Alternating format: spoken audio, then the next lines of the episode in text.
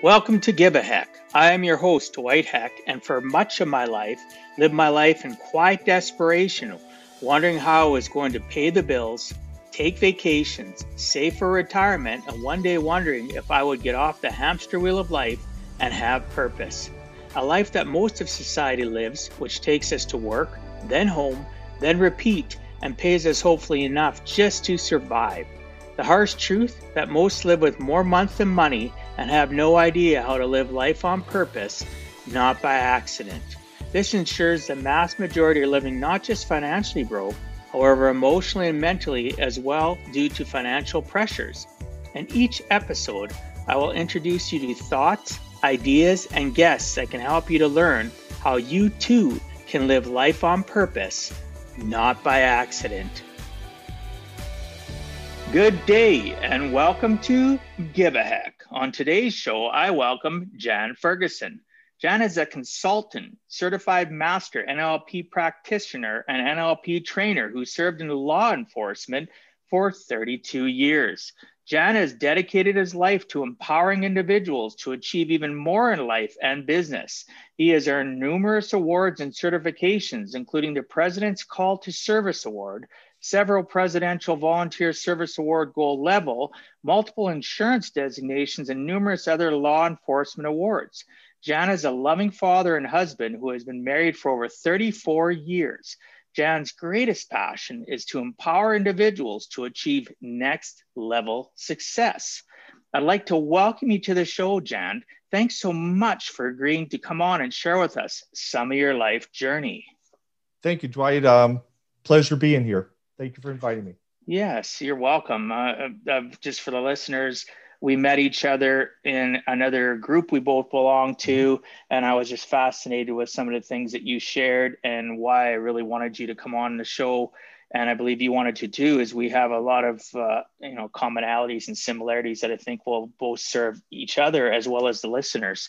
So, Jan, one of the things in my life that's really intrigued me is the wording people don't really you know you talk about the origin story people you know well what do you mean? Well most people in not just podcast world and life in general when they meet somebody they'll say what's your background? What's your tell me your story. And what they're really talking about is what's happened in your life in let's say since you graduated high school or college or university. I don't think that's enough. And marvel mm-hmm. and uh, the star wars universe proved that to me when they start movie series is in the middle and then hmm. once they're successful, they think that the beginning is now it's okay to tell you the beginning. All right. Absolutely. I want to know the beginning now. I want to know your origin story and what the key things from your childhood, right back to childhood to adulthood, that led you to where you're at currently. And I'd really, it doesn't matter how long it is. I want you just to share whatever it is, right from childhood to adulthood. And I'll be taking some great notes, I imagine. So if you could Absolutely. please tell me your origin story. Sure, absolutely. Yeah, I was um, born and raised in um, in Yonkers, New York, which is uh, just north of the Bronx, and um, to a, um, a loving family. Uh, you know, the the American dream type of thing.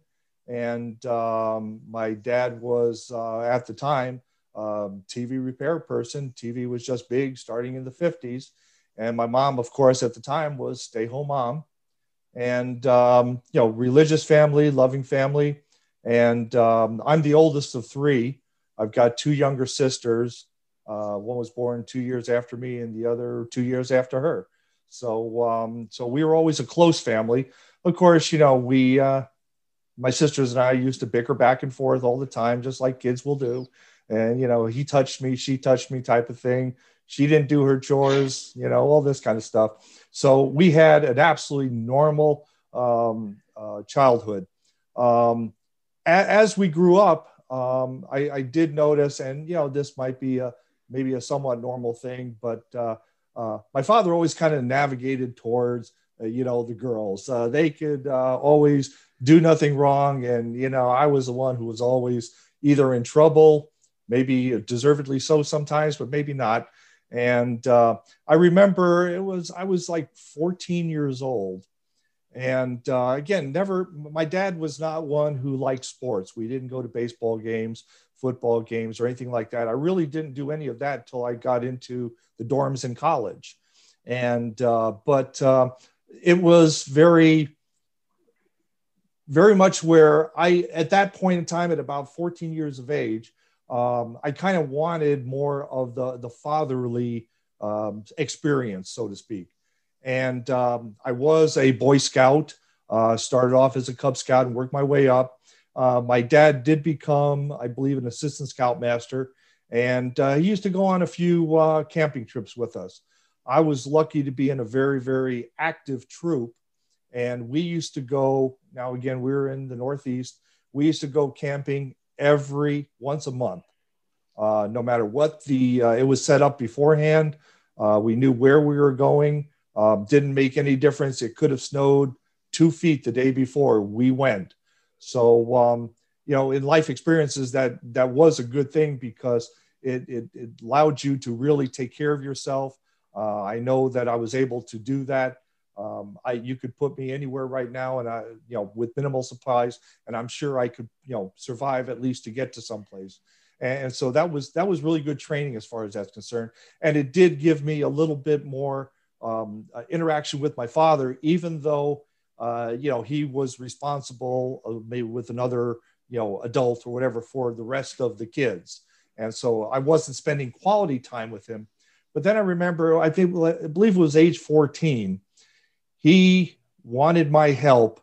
Uh, we had a um, like kind of like a brownstone from uh, that you'd hear about in New York all the time. It was a multifamily type of thing. We owned the house, uh, our family did, and uh, but there were, uh, I believe, uh, four families. Myself, our family rather, uh, my great uncle and my aunt, and then two renters in the upper part.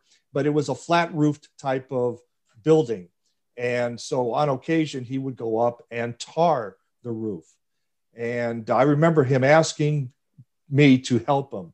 And I thought that was the best thing since sliced bread. I was doing something with my dad that my sisters weren't involved.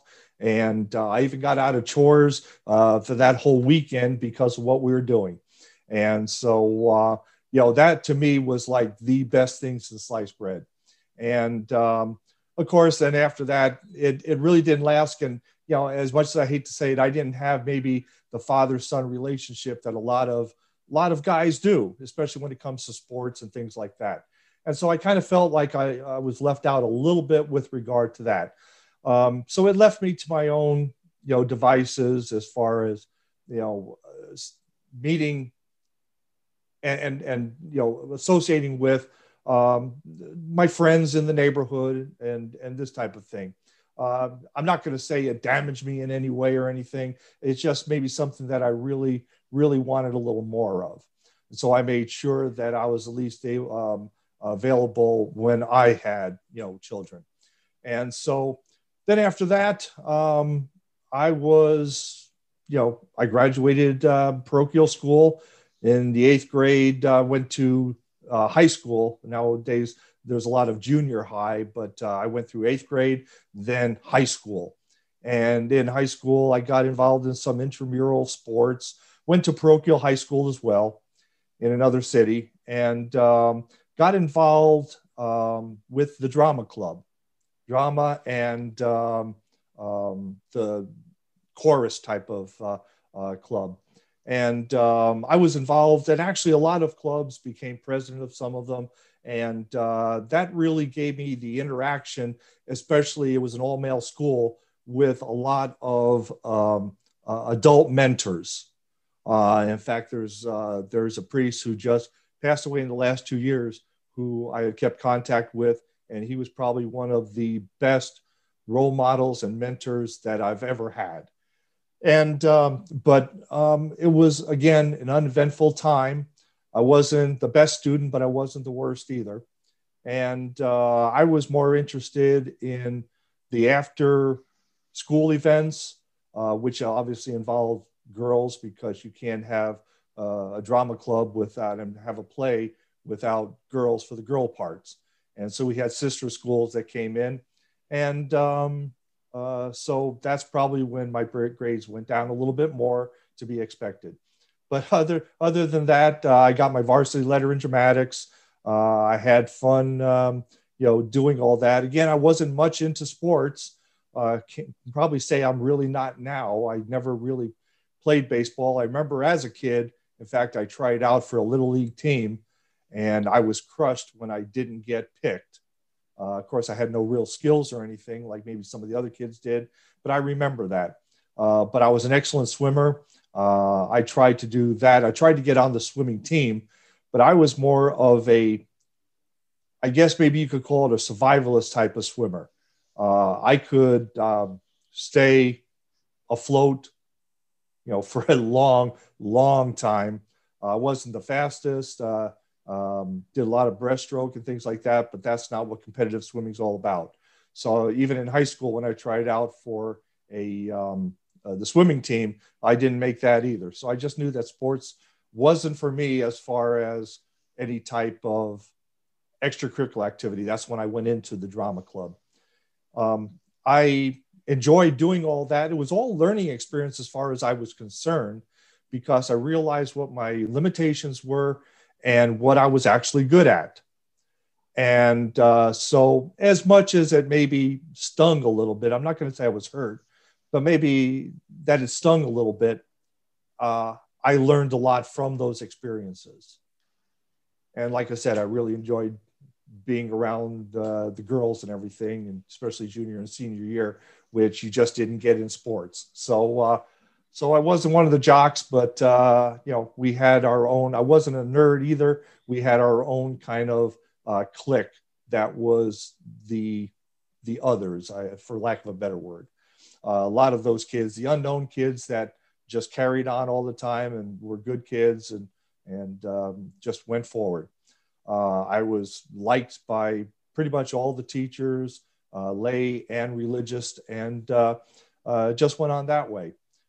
Um, graduated somewhere in the middle of my class, nothing special, and I went um, I went to a parochial high school. I mean, a college initially.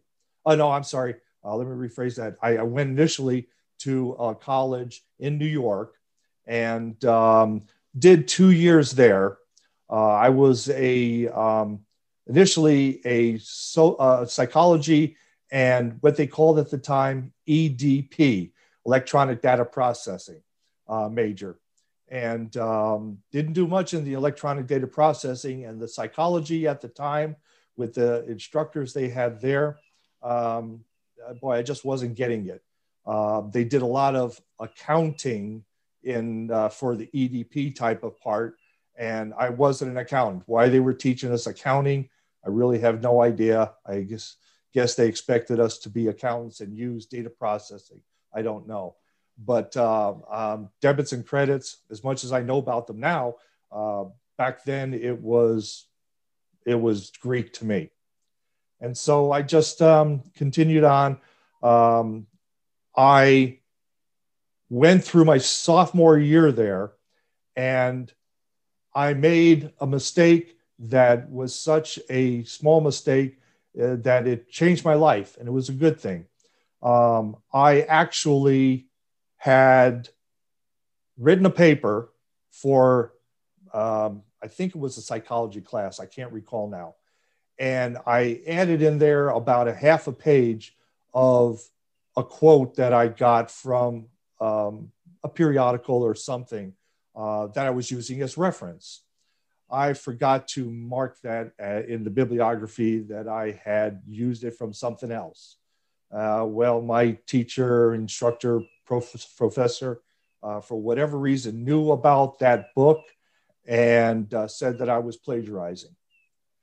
And so, yeah, we had the big teachers meeting and everything.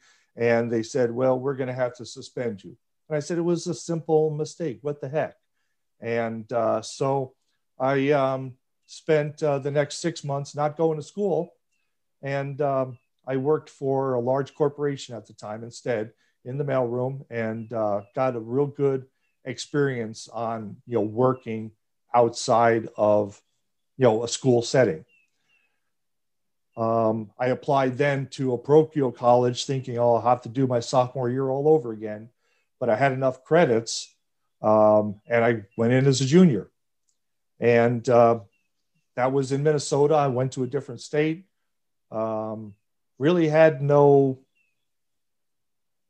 for lack of a better word, any uh, anxiety. I didn't have any homesickness. Uh, I was out on my own, and I kind of felt good about it. And uh, after my first uh, my first year there, I decided to stay out there. So I stayed out in Minnesota, finished uh, school, and um, switched my major from psychology to sociology. And I think that was the start, really, of where I really wanted to help people. Um, not so much, I didn't want to be a, um, um a social worker, and I didn't really want to be a psychologist, uh, but I wanted to help people. And uh, I didn't really know how at the time. Um, but I always knew in the back of my head, I had an uncle who was a law enforcement officer. And I just knew that that's probably something I wanted to do. And but at the time, because of shows like Adam 12 and and all the uh, the cop shows at the time, and with the 70s being uh, the, the bad time as far as our economy was concerned, uh, at that time, everybody that had corporate jobs that were being laid off, all were trying to become cops. They didn't want to for the career, they wanted to just for the salary. And I'm here to tell you that in law enforcement, you just can't do that. You have to, it has to be something deep inside that you really want to do. You can't do it for the salary because it's just not the same. You can't help people, in my estimation, and do it professionally unless you really have a, a deep, deep want to help people. And um, so I did whatever I could to try to test. Um, there, I tested uh, for St. Paul Police. I was in the Twin Cities at the time. Tested for the St. Paul Police Department, didn't get accepted. Um, I went into, um, at that time, I then en- ended up before um, I went into any other of my uh, jobs. Um, I actually started off in private security figuring, okay, that'll give me a little bit of information towards uh, law enforcement. And um, actually, I was still going to school at the time because uh, as a junior and senior, I was able to arrange my schedule where I had all my classes basically Monday, Tuesday, and half the day Wednesday. And then so Wednesday night starting at midnight we were 12 hour shifts. Then Thursday and Friday and Saturday, uh, I was um, uh, was a, um, a security guard for all practical purposes, but I was a mobile one. And so we went to accounts in different parts of the cities and uh, metro area and uh, made inspections, wrote them down, and, and this type of thing. But it was something that I wanted to do. I was an armed officer and uh, had a little bit of prestige, had a little bit of knowledge what it was like to be out there, kind of. And um, that just made it even more so that I really, really, really wanted to do this. Uh, but as I tested for different places, um, it just wasn't happening in Minnesota for whatever reason. Uh, I tested uh, for Minnesota State Patrol. The place that I tested in the Twin Cities, now there were nine locations that were testing that one Saturday.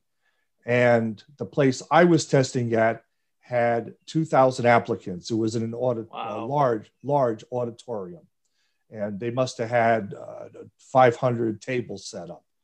And, um, you know, with people kind of sitting opposite each other, um, a little apart so you couldn't cheat during the test. uh, altogether, I, it was my understanding that in all the nine locations, there were close to 10,000 people that were testing that day. And there were 25 positions open of which six were for white males. Wow. So I I tested really high, um, but I had no um, how can I put it? None of the special things that they were doing in the 70s uh, because of affirmative action. If you, uh, in fact, there was a police officer that was a St. Paul police officer that wanted to go into um, the state troopers and he told me we, we were talking between before the test during uh, several breaks and he said uh, the way it works you get extra points if you're a veteran extra points if you're a police officer already extra points if you're a minority this type of thing And he basically told me, and I remember this to this day, that to get onto the state patrol, uh, you'd have to be a black woman with a Spanish surname, having a PhD who was already a police officer. Wow. You didn't check enough boxes. Yeah, pretty much. And I didn't have the credentials for it. So, um, you know, and, and, and that was fine. Again, it was one of those little things that stung, but it just made me even more resilient to continue on with my dream. So I um, um, just kept on testing different places. I tested North Dakota Highway Patrol. I tested Texas Department of Public Safety. Um, I was getting so close on all of them. Texas Department of Public Safety, I tested, I was number 121 on the list. They took 120 people, but they didn't have a waiting list. 60 people flunked. I had a friend that went down with me. He made it because he was a Texas, initially a Texas resident. His family lived in Texas. He was former Marine, which I was not in the military. And so he had those extra credentials as well. Um, but I was number 121 on the list. They didn't have a, um, a waiting list. And so even though 60 people dropped out of the academy, because most police academies, just like basic training, they can be tough. 60 people dropped out.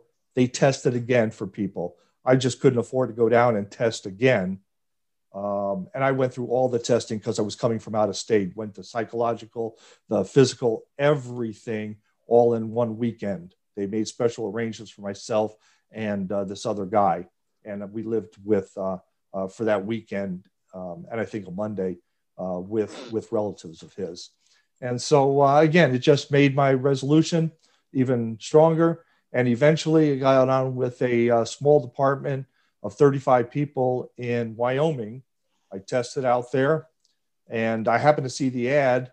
Uh, I was in insurance at the time, and I was looking to become an underwriter because uh, having my own agency with all the hours I was putting in, I was pretty much making less than minimum wage. My secretary was making more than I was per hour. And so um, with that, I said, you know, I, I, I, need to get onto a salary type of situation. And I, um, I happened to see an ad. Whenever I saw an ad for law enforcement where I didn't have to already be certified, um, if I could, I would travel to wherever it was. And uh, so I was lucky to get on with a small department in Wyoming. And uh, they had some 20 people testing. I tested number one. And within two weeks after testing, I was offered the position, moved out there. And as they say, the rest is history. Wow. Um, it, this is amazing because uh, I, I listened to your story. I got so many notes. I can't even go through them all. But, you know, I was one of three kids. I was the youngest.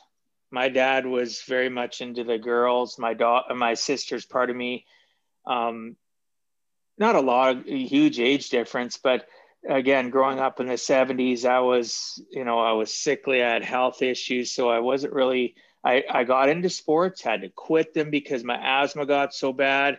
But my dad was always, maybe it was just, I look back at it, he was harder on me than my girl, my, his girls, my sisters.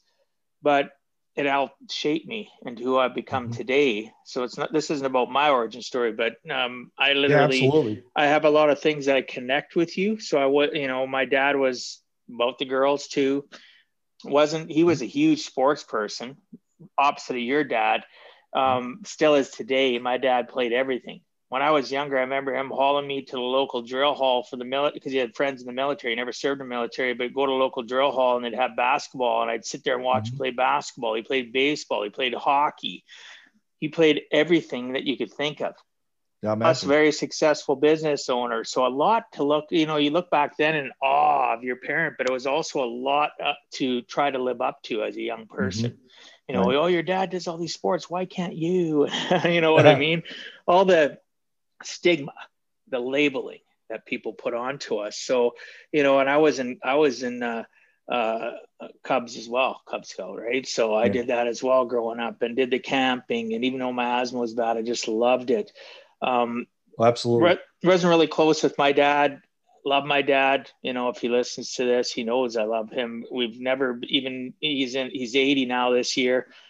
We don't necessarily have we're not close, but we've gotten to a point where we can communicate about things, right? Mm-hmm. Um, total different personalities and and the way we drive things.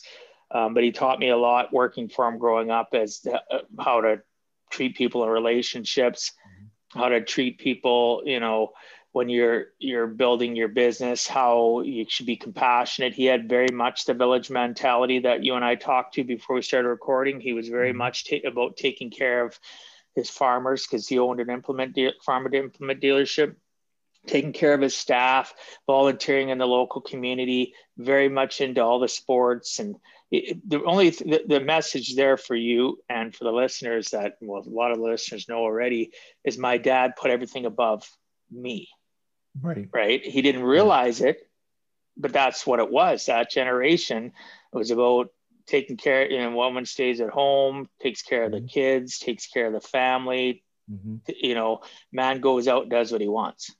Yeah. Right? And that was the situation bad, I had. That's, that's what it was, though. Yeah. That was the situation I had, except least in, in your situation. And I'm not saying this is a good or a bad thing. It's just something I had to live with is the fact that uh, other than the fact that as far as you know i knew as a kid my dad was a good person. He was always there for us. Uh, you know um, um, his only vice as far as i know was smoking which he did give up. My dad too. Yeah and uh, um, you know as as we got older. And uh, other other than that he was there for us which you know in that day and time you didn't see as many divorces as you do nowadays or whatever. You know, he stayed with my mom until my mom passed away. Uh, they were together many, many years, and um, and uh, she passed away in '93, and my dad passed away in 2007. And so that was the one good thing, I guess, that he did pass on to me is the fact that family is everything, and um, I just for lack of something better, I didn't have anything to look up to as far as that's concerned, other than the fact that he was a good family man. Um, you know, which which definitely helped because that's what I tried to do in my life. Yeah, um, and, and, it's easy to pick apart our parents, our mm-hmm. upbringing, and obviously some of the listeners, you know, there's nothing you can find good because I know my own clientele base of the last 19 years in finance and all the coaching I've done.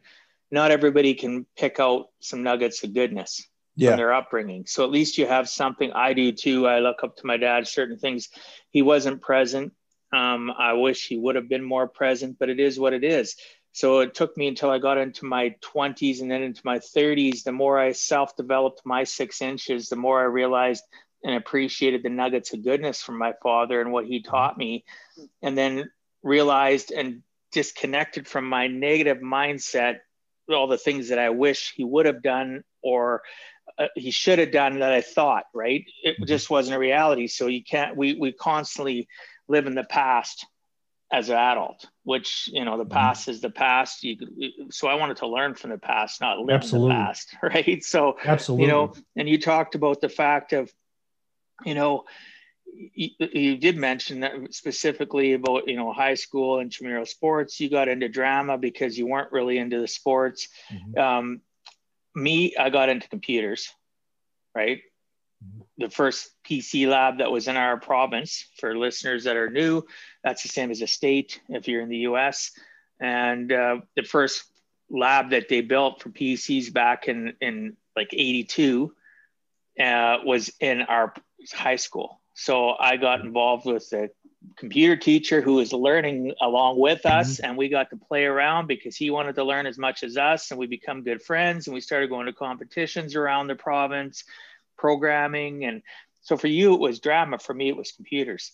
Um, right. I probably because I was very introverted. I still am. I've had to force myself to be an extrovert and work at it. Um, but yeah, so then you talked about priest as a role model. I have a couple of those.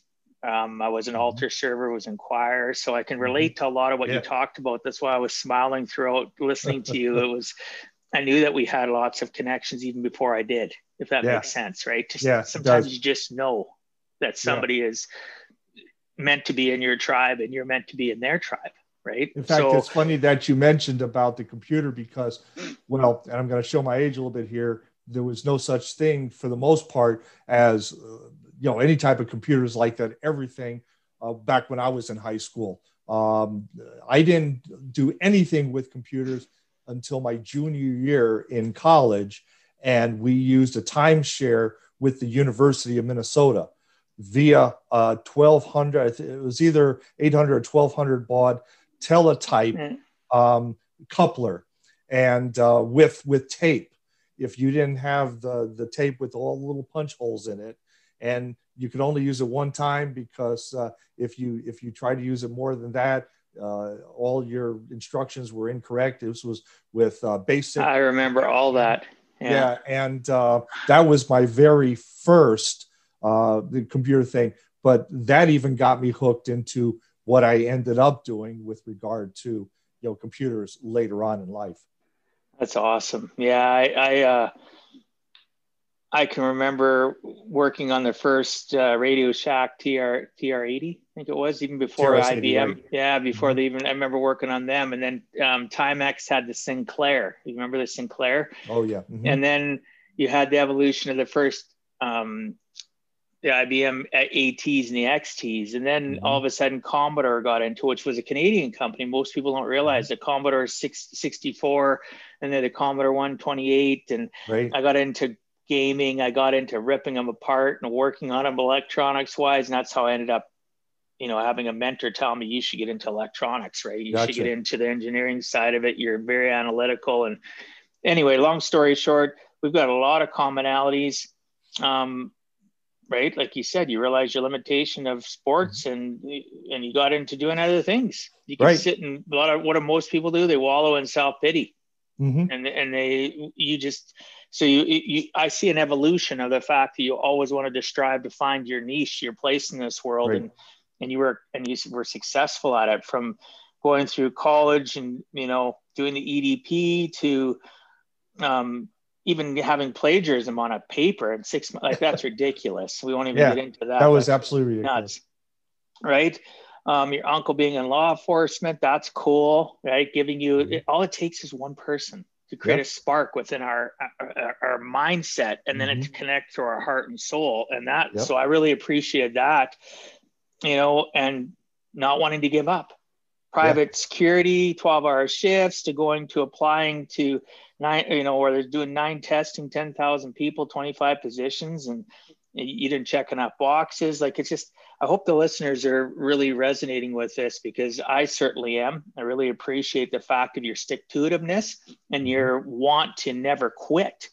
And that's my whole message. Give a heck about yourself. And through right. that process of giving a heck, you're going to touch a lot of other people's lives and help them mm-hmm. elevate to a point where you are now, which we're going to get into right away here.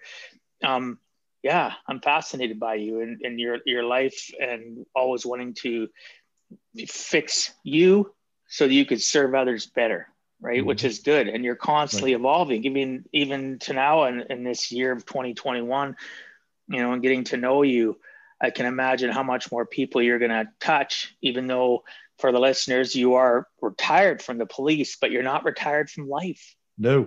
And never remember never ever think that when you retire that's why statistically, people that retire, they, they pass away within years of retirement because they lose their drive to want to learn. Mm-hmm. Our brains, and the listeners know this because I've talked about this quite often in my vlogs, our brain is designed to constantly have input.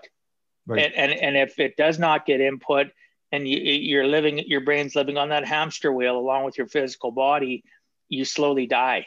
Right. You slowly, Absolutely. you become more susceptible to disease, to mm-hmm. illness to just everything. And you become you're more susceptible to anxiety depression right? Because not everybody understands the difference between the two either. Some people oh, are living in the past they're depressed. Other people are living in the future and they have anxiety right? It's pretty simple right. concept. But i really appreciate the fact that you never gave up and you went and kicked ass and got into that small horse in Wyoming. And yeah, look at you, look at you go. I like, I love your origin, yeah. right? It's taken up a big part of the show so far, but that doesn't matter because it's you. Right. People need to know you.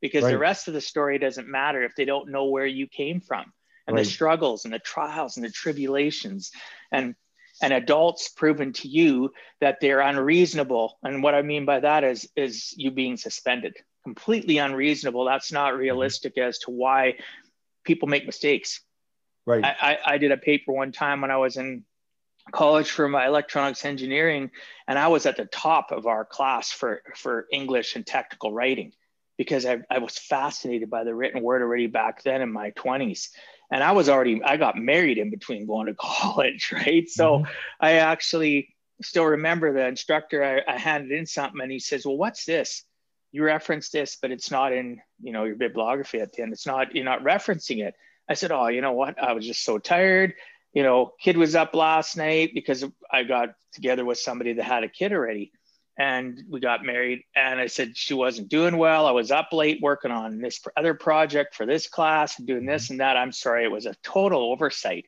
You know what he says, Dwight? He said, It happens. Mm-hmm. Just fix it next time. I'm dinging you mm-hmm. a couple marks because you didn't do it, but I know you didn't do it intentionally. So he mm-hmm. dealt with it the right way. Yeah. Right. I wasn't even given and I still got a, I, and I still got a 94 uh-huh. on the paper. And then I was asked to, there was a bunch of us were asked to present our papers in front of the class. And why did he do that? He wanted us to help us with our speaking abilities yeah. to mm-hmm. be able to not just put on paper and relay, but to be able to vocally relay. And he was one of the most, I, I, I wish I could remember his name, the professor, but he was, he was very instrumental in me getting to a point where I realized how much I liked the word, the English language and how it can be participated, mm-hmm. but then he also gave me that that inner spark to want to be able right. to, you know, verbally present that as well. So absolutely, that's awesome. So we're going to continue on here. So the next thing I'd like to talk to you about is your NLP, right? So right. can you explain to listeners exactly what NLP or neuro linguistic programming is and what led you to do NLP for yourself? Like this more specifics. You did touch on it a bit, but I'd like to know more. Okay, to um, to kind of preface into that, and it, it might um, um, it might go back just a little bit. Sure. But as as a, a police officer, um, I found that the one thing, if you're doing it right, you're you're actually coaching people and training them. Even if you're giving out a traffic citation, you're explaining what they did wrong. You know that they're still a good person to be safe in the future, and uh, you know you want them to to to be around the next day, and uh, you don't make it a, you know a, a nasty thing. Uh, people are scared enough for the most part.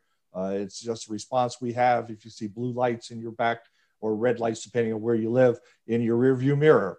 And uh, I'm still the same way, and I did it for 32 years. You know, and uh, I don't freak out as much as others do, but uh, but uh, you know it, it, it can still happen. And oh, is he coming after me? Let me look down at my speedometer. But um, and the one thing now I I helped many people during my years. Um, like I said, 32 years, last 18 were in information technology uh, unit. But the one thing I remember to this day, and I tell people this because this will get into my coaching and NLP.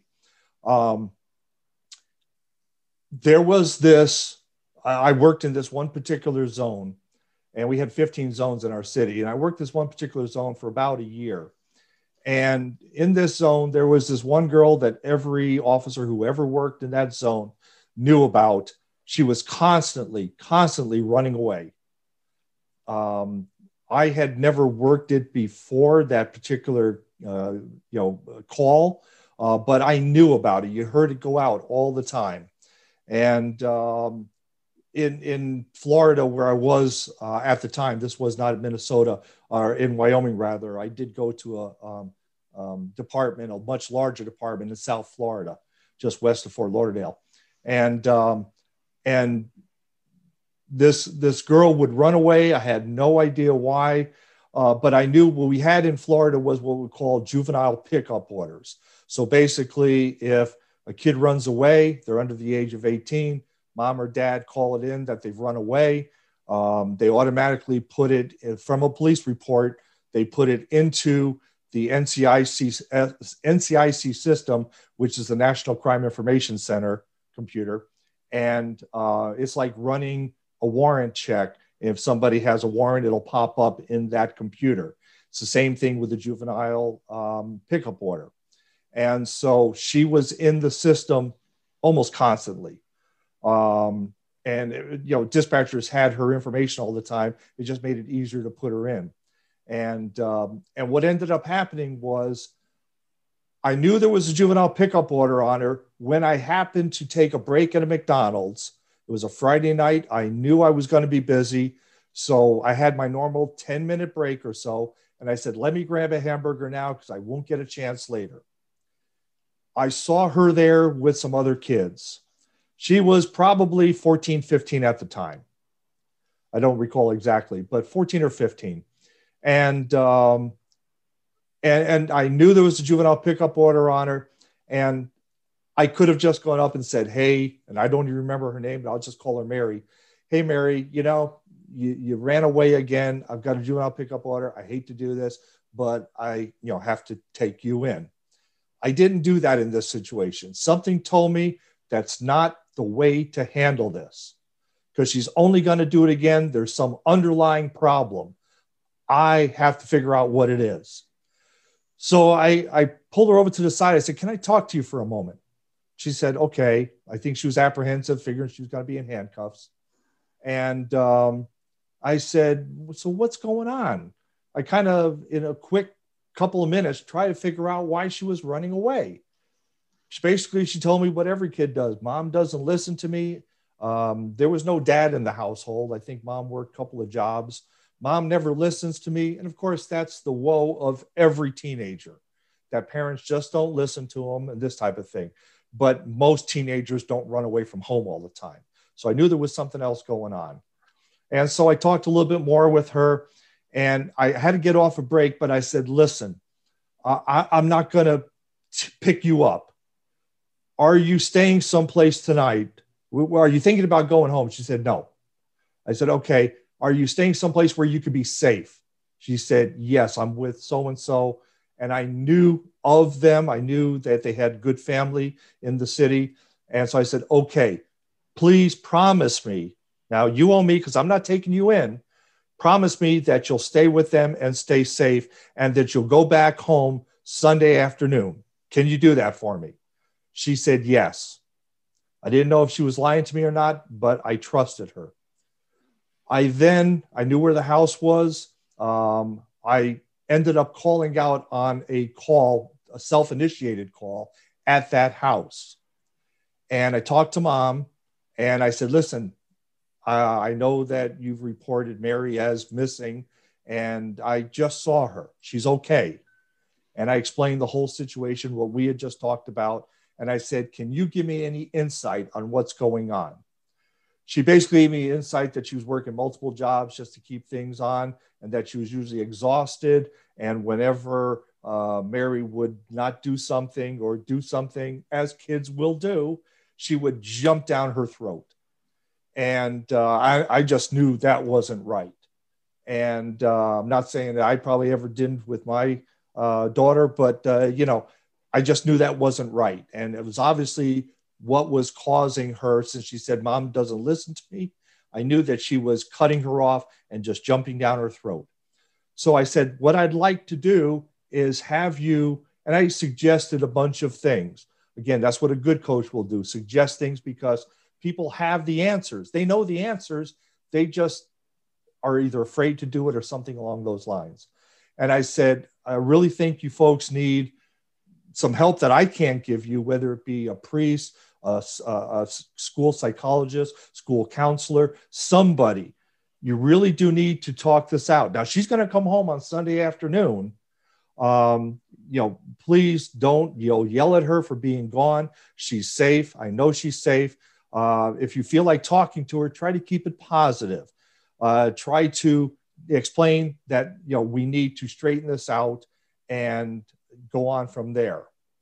Um, it turns out that even though I was in that zone for another six months or so, I didn't hear that call again. Now, obviously, I wasn't on every day of the week, but I never heard a call again.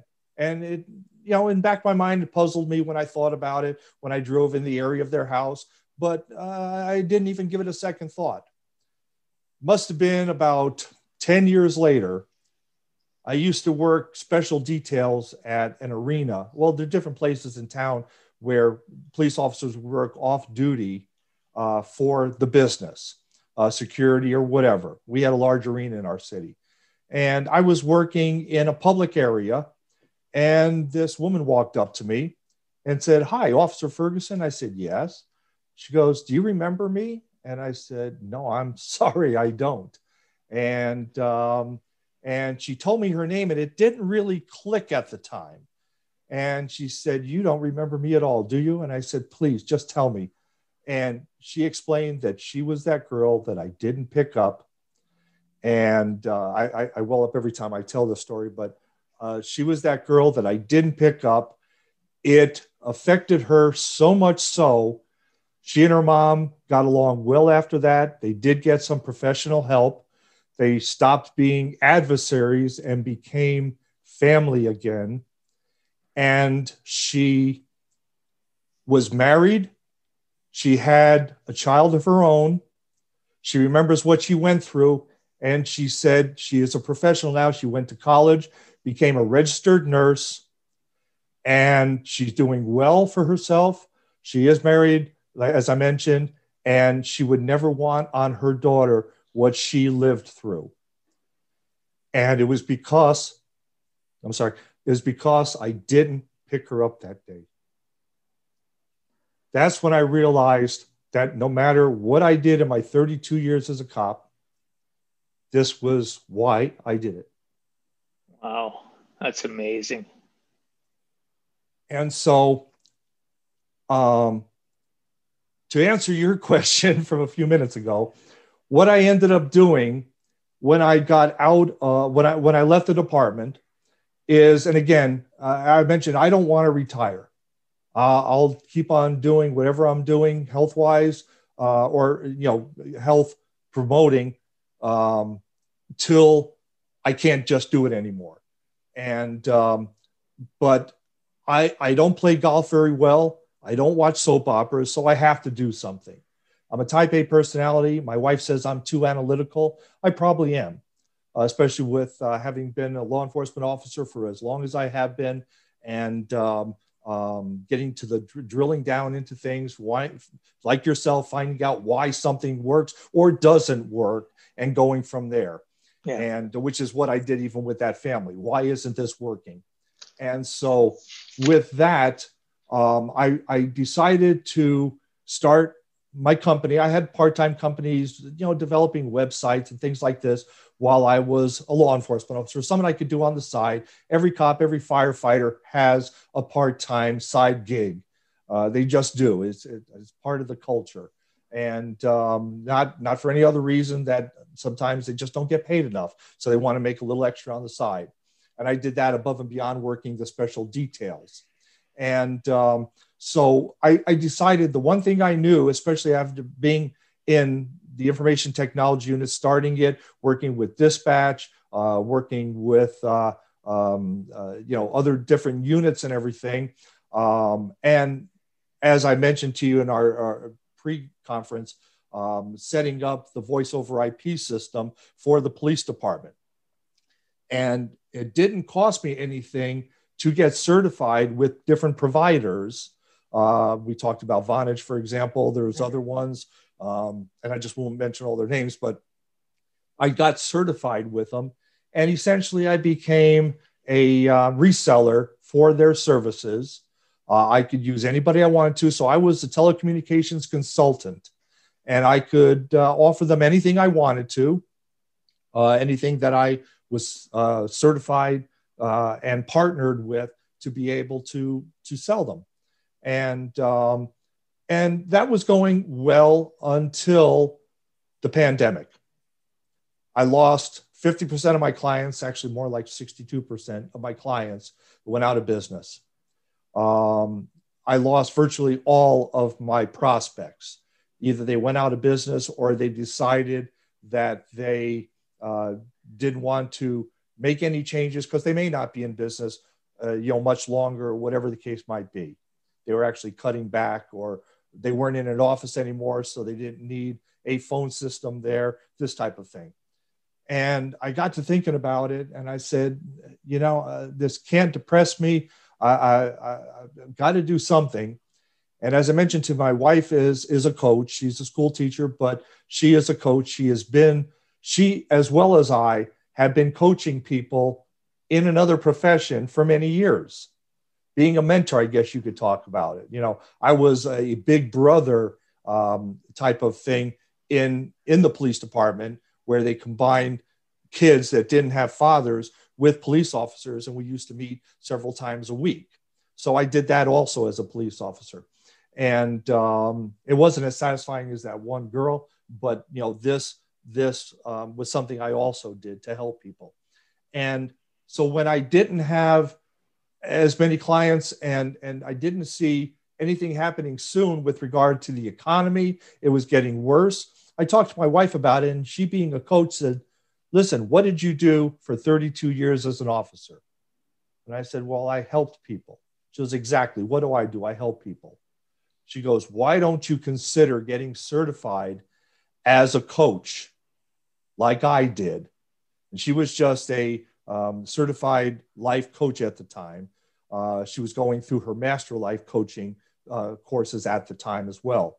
We were doing this all online virtually because everybody had now switched to doing things virtually as compared to in person which actually saved us a bunch of money because otherwise you'd have to go someplace, spend a weekend, whatever the case might be.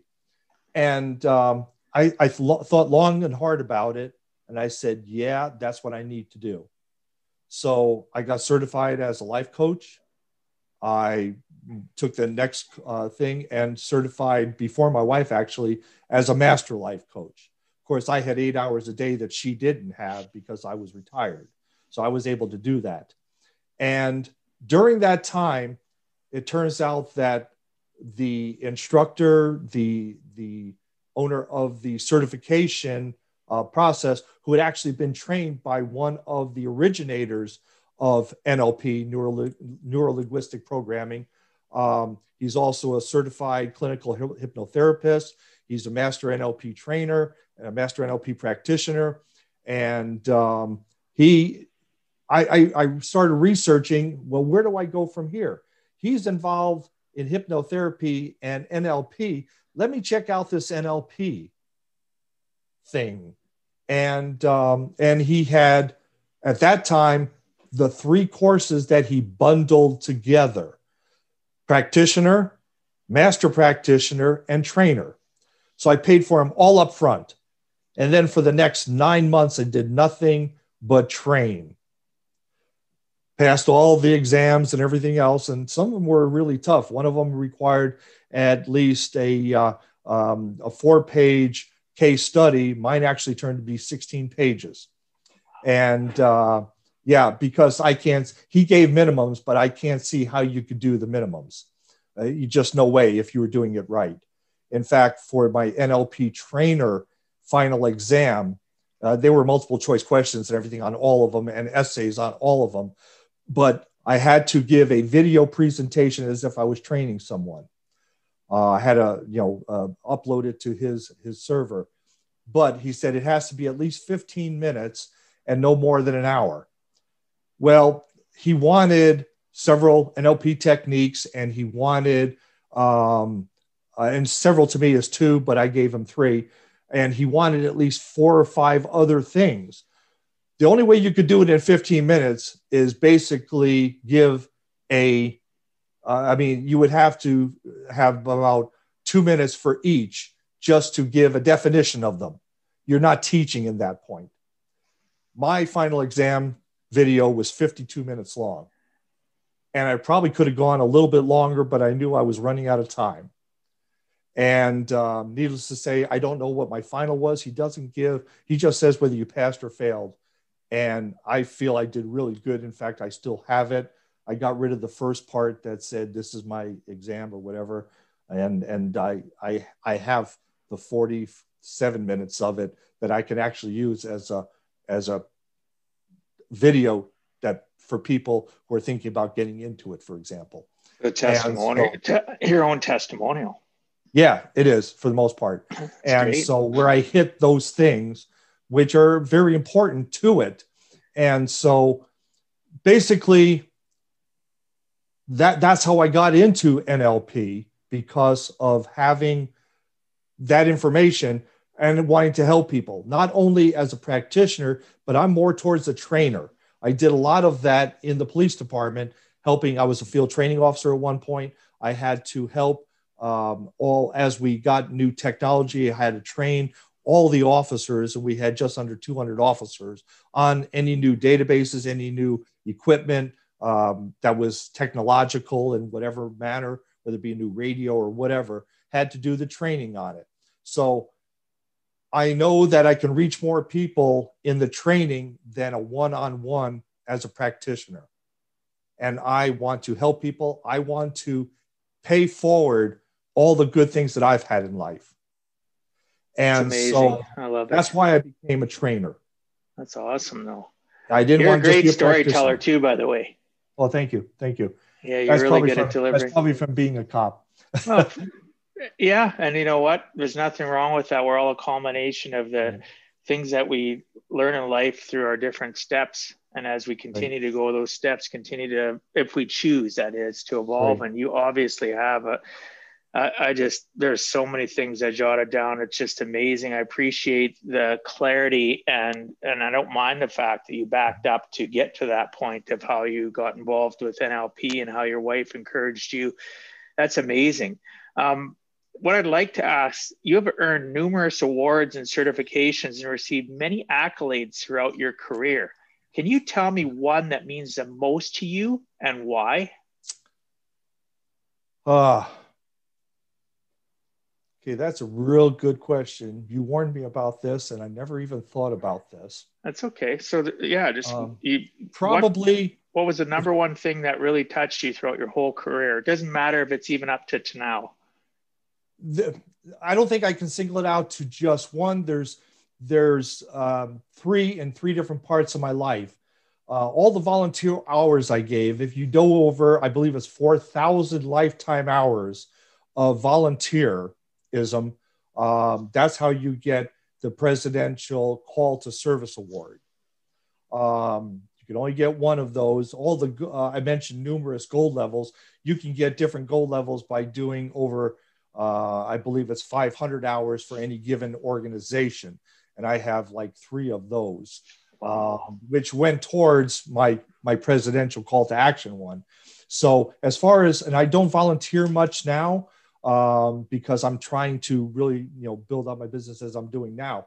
But I, I that meant a lot to me when I got that because of the fact that I was volunteering and I was helping people. That's why you volunteer. So at that point, I think that was big. Back when I was an insurance person and had my own insurance agency that I did for eight years before getting into law enforcement, um, I did receive and you might be aware of this. Um, there's an organization, I think it's worldwide, called Life Underwriting Training Council. And I did receive my LUTCF, which is designation, which is Life Underwriting Training Council Fellow. And so uh, I not only trained other insurance agents in life insurance and disability, the courses that LUTC did give and that was through the American College of Financial Services, I believe it's called. And so, so at that point in my life, that was really important to me, not just because I put it on my business card. It's kind of like being a CLU or you know, or a CFA or something like that. Yeah. I did it because um, it meant something to me. It means that I was able to help other people again. I didn't care that I had it on there because now I knew more about it. I was able to not only train my um, train other people when I was a trainer for LUTC, but I was able to explain things better to my clients. I didn't see myself selling them something. I saw myself training them why they might need something, whether it was for me or someone else. And then now, probably my my my biggest thing, um, and it's it's a dual thing: the trainer, NLP trainer, and master practitioner. As far as I'm concerned, they go hand in hand. Um, I forgot who said it, but uh, I think it was Albert Einstein that said if you can't explain what you do or a, a complicated thing to a six year old, then you don't know enough about it yourself.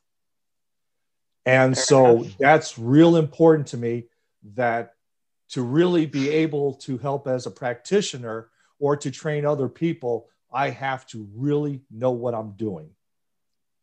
And so in this part of my life, I think that's the big thing. Other than that, the only other lifetime achievement, as far as I'm concerned, is having been with my wife for the last 36 years. She has been my prize. Um, I definitely don't deserve her, but uh, she she has been the person for me that has not only with regard to how she helped me make this decision, but you know, oh yeah, we've been through everything that every couple goes through, but um, you know, as far as my life from as an adult for the most part, at least the last 36 years, and um, I may not sound like it, and I'm not sure if this is just audio or video for your uh, It'll listeners. be both. It'll be both. okay. Um, uh, in two and a half months, I'm going to be turned 70 years old. Yeah. And, you know, life doesn't stop. No, it doesn't. Right. And, and it's our society needs to value the fact of people in their 60s, 70s, and 80s as much as they value somebody that's in their 40s, their 50s.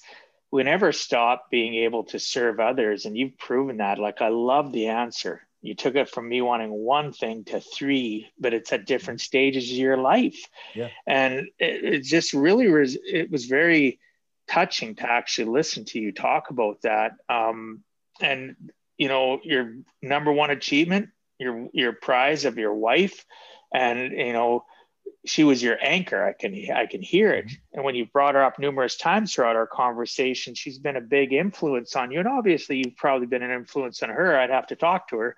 Um, hopefully someday I will, as we talked about prior. But you know, that's that's amazing. Everything that I hear from you from the moment we've started this till now has been about growing your six inches so that you can continually serve others. Mm-hmm. And it's just it yeah listeners, you need to check out, um, certainly check out Jan. Um, we're going to end up having to have Jan on again, maybe six months from now, because you'll be a little bit farther into your current, um, you know, your current avenue of where you're going with your coaching, your NLP, your master, master practitioner. And I'm excited to learn more about you. But at this point, Jan, um, if you have to give our listeners one last closing message what would you tell them in regards to giving a heck and never giving up? All I can really say, I think you covered it perfectly. Um, you just can't do it. Um, I'll, I'll have enough time to rest when they put me in that pine box. Um, until then, I'm going to keep on giving. I'm going to keep on living, and um, and and yeah, you have to give a heck. You just you, you can't give up for any reason. Uh, as a law enforcement officer, I can never understand when I go on a suicide call how anything could be bad enough to not want to live. There's just no, I can't fathom it. Uh, life is a great thing. Um, we learn even when we are down. Uh, we learn valuable lessons if we look for the lessons. You can't just roll over and say, oh, well, it's life. No, you have to take um, I think what perfect thing is when life gives you lemons, you make lemonade. And so um, you got to give a heck. You just got to keep on going. Yeah, I like that. I always tell people, you said with, you added with until you're in a pine box. I tell people I'm going to continue to learn and, and expand and always want to serve others until my last breath is gone. Mm-hmm. Because yeah. what people don't realize is the best leaders in the world are the ones that don't label themselves as a leader. They label themselves as a servant, serving mm-hmm. others and doing always the right things. It doesn't mean you're perfect. It doesn't mean we're gonna, you know, not still even in your, you know, coming up on 70 or me in my 50s that we're not gonna continually, you know, have a mistake. but the biggest thing is is what do you do with that mistake evolve it mm-hmm. into a life lesson which you help drive you forward you learn from the mistake like i said life lesson then you create more wisdom obviously at coming up on your set at 70 you have more wisdom than i would in certain areas but mm-hmm. at my age i have wisdom in areas that you wouldn't so that's why Absolutely. associations are so important on the journey of in not giving up and wanting to always give a heck mm-hmm. is constantly evolving our associations and our connections, which I am proud to say we've done that today. I have Absolutely. one more association, one more friend person I can call friend that can continually help me level up my mm-hmm. six inches and my knowledge and my wisdom and my years can help possibly you as well. Absolutely. And it's exciting. It's Absolutely. very exciting. I've really it enjoyed really I've really enjoyed our conversation. So our time is almost up. I want to respect our listeners and your time. However, before we end, can you please tell the listeners what's the best way to reach you, Jan? Best way to reach me, I have a um, a personal site above my my my regular uh, business sites, um, and that is uh, of course the HTTPS in front of it, but it's Jan F that's J A N F 360.com, janf360.com. It has links to every way to get in contact with me, every one of my websites, all of my social media, all of it is in one location. Okay, I'll make sure that's um, in the show notes when the show goes live. And listeners know how to reach that. For the new listeners, just go to giveaheck.com and you can click on my podcast portal button and it'll take you in. You'll be able to see Jan's picture.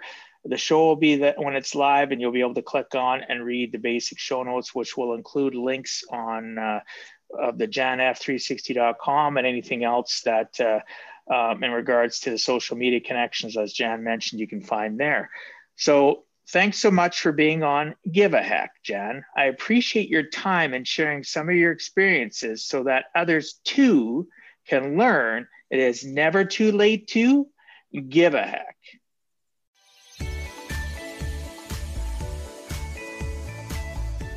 Thank you for taking time out of your day and listening to Give a Heck. If you find value, I'd appreciate you sharing with your friends and family so they too can learn how to live life on purpose, not by accident. So you do not miss the next episode, please subscribe on your favorite podcast platform and please also post a review. I look forward to reading your comments. This has been Dwight Heck. If you want to check out other podcast episodes or today's show notes, please check out my website, giveaheck.com. And until next time, together let us all strive to give a heck.